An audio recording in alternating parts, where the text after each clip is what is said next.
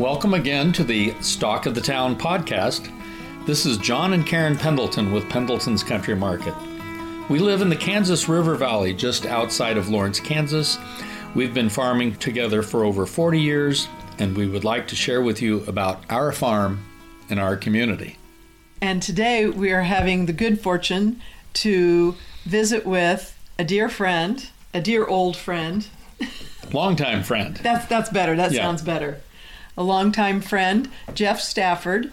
Jeff is here visiting from Spokane, Washington. We met at K State in the mid 70s and have known each other for a very long time. A very And- long time. And Jeff is here this week playing with us as we get ready for the holiday farmers market. Well, I'm really excited to be here. I did this last year and came the week before and helped at the market. I had so much fun. I was like, John, Karen, when is it again? I think I booked my plane reservations six months ago. And uh, I'm really excited to be here. It's fun to be back on the farm and also to have all the great memories we've had over the years. Karen just said that mid 70s. Actually, it was early 70s. Okay. uh, I, I started in 1972, and I met John, I think, in 1974 when he came to K State. And I think I met Karen before that. She came to visit with some friends and acquaintances who gave her a tour and showed her all about things. And it was before 74. It was It, when it would have been 1974 when I came to Okay, visit. so it, you were still in high school when Right, you when you right. came, but uh, There was a concert. I came up for a concert. It was a Jethro Tull concert, Oh. as I recall. I have no idea. Uh, I just remember going over to Putnam Hall and you were staying with Cindy Morell, and I was over there a lot because Mabel Strong was one of my mentors and was a mentor to both of you. I was the hall director there, so I was over. That's when I first met you. So we're we're going on close to 50 years that Oh, we've dear. known each other, and that's a long, long time to know It is. people Yeah, uh, absolutely. and it was great. You know, we, we get to talk about things and remember people who wonder where so and so is, and often one of us will know. But I remember being in your wedding, and John was in my wedding, so we've we've done a lot of good things over the years. I remember one time, I don't know, some kind of a vacation, but John, I came home with you onto the farm, and the cows got out Oh, no.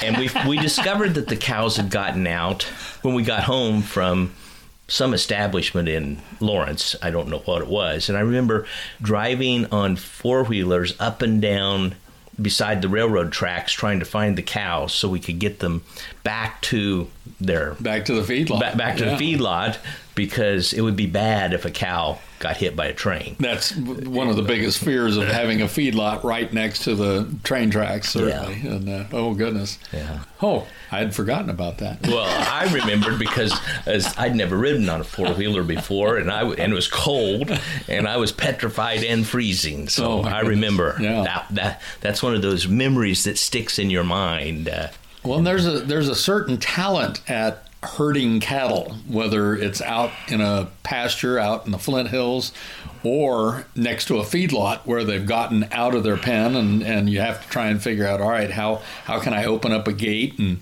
not let others out, but try and get the ones that are out, get them in. And there's a psychology behind how close do you get? How do you go left or right to try and encourage them to, to go in the direction that you want to go to? Mm-hmm. And, and you need somebody on the other side of where you're trying to get them to to keep them from going too far. Otherwise, they keep going and go across the tracks. And once they're across the tracks, that's a little bit of a problem. But uh, oh my goodness, well, we must have done a good job because otherwise, if something had been run over by the train, I would have remembered. yeah, well, no, we, for we we got them back in. I didn't know there was all that psychology behind it. Oh. uh, I mean, I grew up in Kansas City, and the closest I'd ever been to cows was in the meat market section of the grocery store.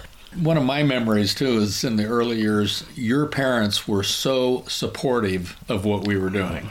They would drive over from Kansas City and During asparagus season, they would come over once a week Yes. Yeah. Yeah. And what I remember about that is that Karen was working and you were talking to my dad. Oh. And the two of you were going like this constantly. And so Karen was taking care of all the customers. And my mom was probably saying, Harold, he's got to go back to work. And you guys didn't stop talking for that. So that, that, was, that was a fun memory. When I think Karen continues to think that too, that she's behind the cash register and I'm, I'm stalling the customers. But you love the customers, and that's why people come is they can talk to you. And Oh, yeah. And Harold and Iny Iny Rue Rue, Stafford uh, will always be one of our favorite memories of when we got started. And and like John says, they were so supportive and just were so excited about what we were doing, and the fact that we were close friends of yours. And I think they really thought of us as their children as well because of course. um, yeah. we were so close Uh-huh. then. Yeah. Well, I remember my dad and I came to the auction when your dad said, We're done with the feedlot. And I really wanted that bulldozer. Oh. But, and I remember your dad said, when it came up, your dad saying, Now, there's only one piston working, but it still works, but the other piston is on our log splitter. And I'm really fond of my log splitter. So you can have it if you get me a replacement log splitter. Otherwise, you got to find your own hydraulic piston to raise and lower the, the bed. I, remember, that log splitter. Absolutely. The only thing I remember about that auction was that we were selling a combine. I washed and waxed the combine. Oh my gosh. You told me we could get more money for it that way. Well, I'm sure we did. Things I did. oh. No. But it, it's always fun for me because I'm here and I'm learning all kinds of stuff I didn't know. And in my life, figuring out how things work. So, figuring out how your business, the country market, has evolved over the last 30 some years. Jeff has helped us tremendously in doing that. We didn't really introduce what you're doing now, so we should probably do that. Your position at Eastern Washington State had to do a lot with working with communication and small businesses. So you've helped us through the years try and figure out our business plans and uh, marketing plans and that sort of thing. So why don't you go ahead and tell us a little bit about what you just retired from? Okay. So I'm retired for about a year and two months. I was uh, a professor at Eastern Washington University for 32 years, and it was my 45th year in higher education when I retired.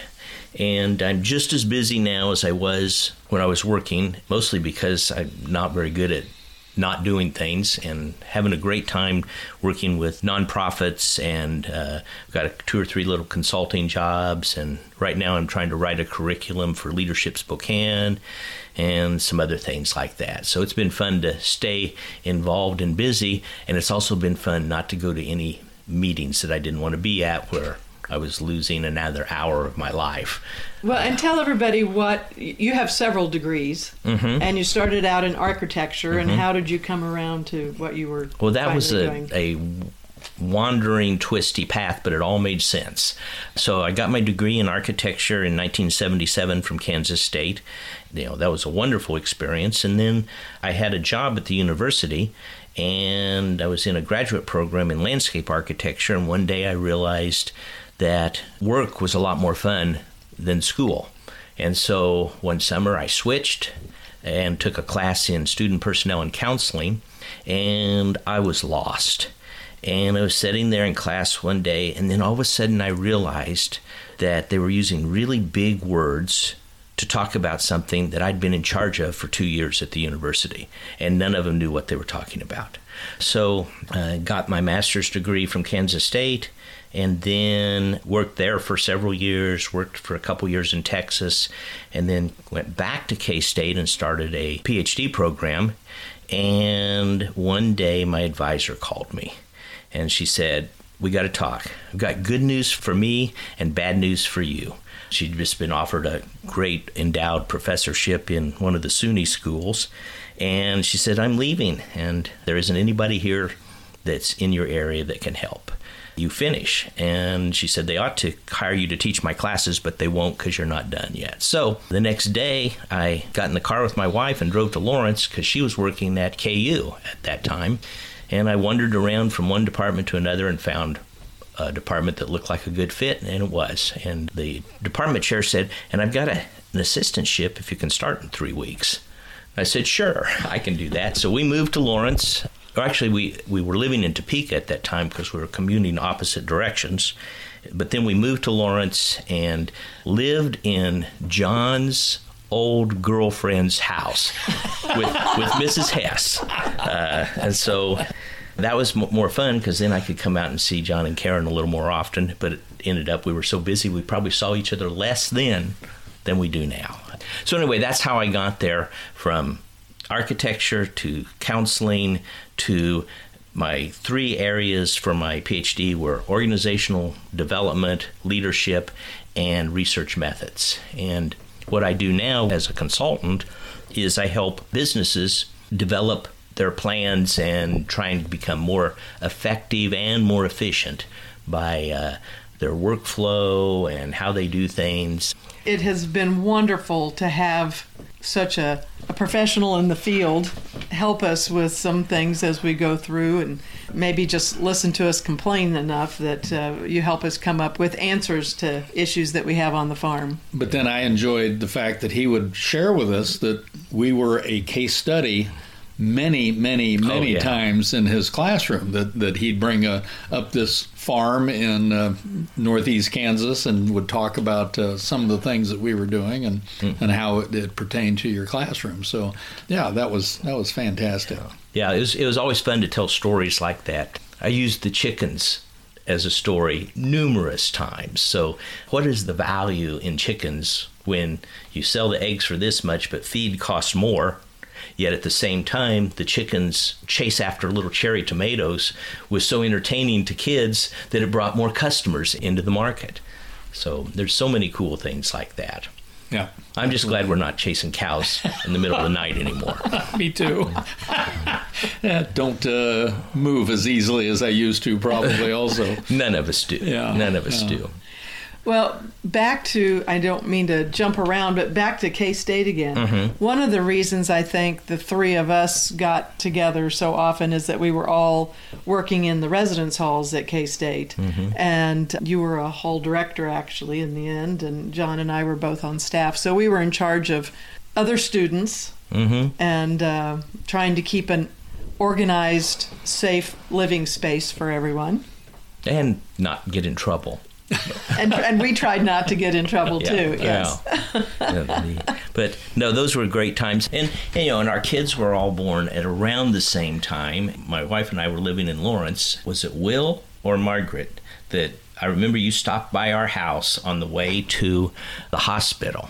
And Well, I can't. It Would have been Will It would've because been uh, Will, otherwise it was a little bit more in earnest Right. with the two girls. Yeah. So anyway, and then our daughter was born while we lived in Lawrence, and so uh, for me, watching your kids grow up has been wonderful because it's just another way we've all been connected, and you know, I still follow Margaret on social media, and every now and then get to talk to her, and And I uh, know you tried to whisk her off to the Northwest and get her settled in Seattle with some job opportunities there. Some wonderful, Wonderful well, opportunities mm-hmm. you were offering, and, and you were really introducing her to some people that she would have done some big things with. But that's when we found out she's pretty much a homebody. She likes to stay here in Kansas. Yeah, so. yeah. Well, I just picked jobs that I would like to have that I wasn't talented enough to get, and I sick Margaret on them. Who knows where she'd be today, but she's in a great place today, so that's good. Another fun thing, talking about our kids, my son Parker, who is now 31 and is a software engineer, when he was in high school, he said, I think I want to be a farmer. And we said, okay, well, we know some people you can go check that out with. And we sent him off to John and Karen, and he spent a week with you all. And you can tell what he did there. I think he probably did more fun things with Will than actually working on the farm, but hopefully he got a little bit of work out of him. Well, whatever we were doing at the time, it was. it would have been harvesting. I remember, I think he did farmer's market. It was middle of the summer, and he had to do a lot of washing of buckets. That's one of the things that's, I hate to say it, it's the low man on the totem pole gets to wash buckets, and there were hours of washing buckets because everything has to be washed every mm-hmm. time it's used. But that's not a bad activity for a youngster because that kind of hopefully incentivizes them to stay in school, work hard. Not to say that farming isn't a great occupation, but uh, there is a lot of hard work to this and, and some challenges. And, Yeah. and uh, And you've got to love it if you want to do it. absolutely. And so, yeah, it was fun to have Parker out here. And I don't think we deterred him that much. Really, he kind of came away with that was something he really wanted to do. He had a great time, and he came away with a lot of good skills. now a software engineer works wherever he wants to. His whole company works remotely. Wow. They meet up several times during the year, but it's a different world. We didn't ever have Morgan come work on the farm, but she actually went to Kansas State University with her degree. So uh, Mm-hmm. Well, she was and, a, and you guys saved her on her car several times. Oh, John, I've got to tell you. Do you remember when we lived on 2001 Ohio Street? There was a red cedar tree that was too close to the house. so I cut it down, and then John came in with his truck, and we heaved it onto the truck and brought it out to the farm, where at that time you still had a working sawmill. Right. We sliced it up. I've hauled that sliced up wood around all over the place for several years now. I just finally made some things out of it. I made a cabinet for my back porch that I could put all my smoker stuff in, and I made two charcuterie boards, and I also made one out of a piece of Osage orange that I found in Kansas City that you shipped to me. I- I remember that also, And, yes. uh, I created a bowl out of that. So anyway, it's ended up doing some cool things. thank goodness you had a chance to go ahead and finally work Yeah. on it. And of course, I'm insane for hauling a piece of wood around for 30 plus years, but wood's expensive, so hauling it around is just fine. And you have a story. Yes, There's a story There to is a story. Well, that has been your interest for years and years is doing woodworking, Mm-hmm. Yeah. and now that you're retired, I'm sure you're doing a lot I'm more. I'm doing a lot in between different nonprofit things and I'm, I'm on the Cheney Depot Society. So if any of your listeners like trains and old buildings and have a quarter of a million dollars that's all we need to to finish the project. Uh, uh, it's uh, we've been restoring it. We picked it up, moved it, and it was a stucco building with red clay tile, and it's 130 feet long and 40 feet wide. And, And there's only two companies in the country that can move a building that big. They jacked it up, put wheels on hydraulics underneath with cables running to a flatbed that had all these things on it, and the building didn't move as it went over railroad tracks and bumps, but the wheels underneath kept moving. And then we turned it around and set it down on the new foundation, and we're very close to being done with it. Wow. Stucco to be able to. It didn't crack. Wow. It didn't that's crack. amazing, and that's in Cheney, Washington, which is close to Spokane, Right. and that's where Eastern Washington is. Yes. And a year ago, when you were here, I remember hearing you talk about taking out the windows and trying to number them and, and Oh. some of the trials and tribulations. on the depot, we took all the windows out, and then the people that opened the Mason building gave us a, a storefront that wasn't busy, so we could have a heated place to work on them. So, taking all of the hardware off, somehow the labeling got confused. Oh, no. And so then I went through and measured and got everything relabeled. And then when it came time to paint them, the labels disappeared again. I was like, no, no, no. So we're ready to start putting them back in. And we'll be open for business in six months. Well, so, fantastic. Yeah, it'll be a, a public use space, and we're looking for a tenant to have a little coffee shop and some museum type artifacts. So that's been fun. So, John, you'll have to drive up for the dedication of this thing. You, Oh. you- Yeah. you enjoy that drive so much. Yes, yes. So, what, three years ago, four years ago?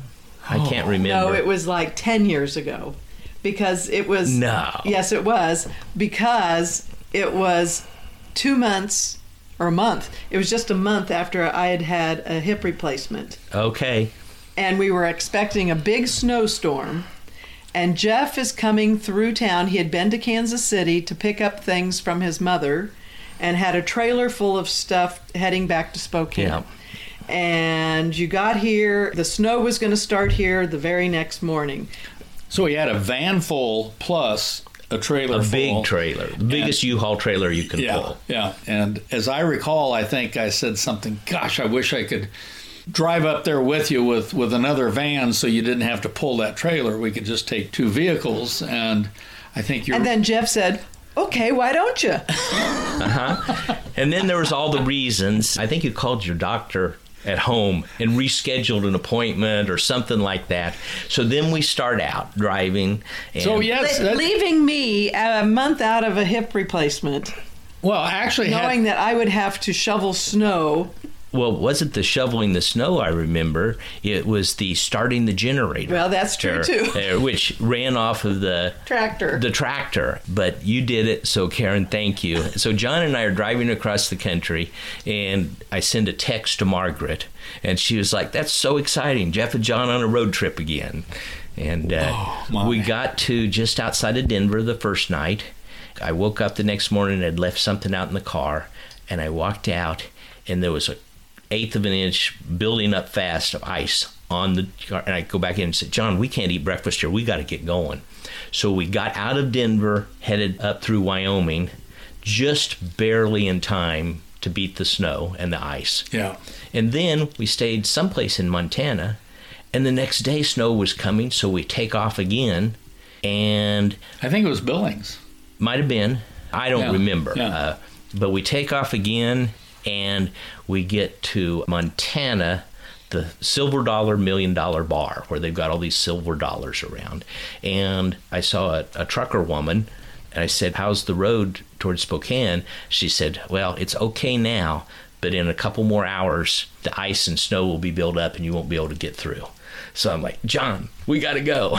So we headed off and we made it over the pass just in time. My recollection also is we stopped by an auto parts store Oh, yeah. and picked up chains. Right, right. Because if you didn't have chains going over the pass, you could be fined. We stopped at the first Les Schwab that we could find and bought those chains. And then I was surprised because they had a policy that if you didn't use them, you could go to another store in another town and show the receipt and show that you haven't used them, and so that that way you They had give you your money back. That, and I, I was impressed That with was that. nice. Oh, it was Yeah. amazing. well, and but you know that's a, another one of those customer loyalty things. I only buy tires from them and chains. So anyway, One of the things I remember about that trip is that you stopped at Chugwater, Wyoming, yes, we did. and you brought home some Chugwater chili seasoning. Yeah. And now I just love to order Chugwater chili seasoning. If anybody's looking for a place to stop about halfway between Denver and Billings, Montana, mm-hmm. in the middle of absolutely nowhere, there's this little town called Chugwater, Wyoming. There's no gas station there, but they do have chili and they have wonderful malts. And there's just a little cafe there that you can have chili and malts. and buy the ingredients then to make That's it right. yourself. Yes. So I, I just uh, about a month ago, I just ordered another one pound tub because I was running low. And, uh, Well, I sure thank everybody for listening to us as we reminisce with Jeff, our friend from Spokane, Washington. And we just want to thank you again for listening to us on the Stalk of the Town podcast. Be sure to follow us on Facebook and Instagram, and you can check out our website at pendletons.com. Remember to follow us at the Stalk of the Town as we talk about our farm and our community.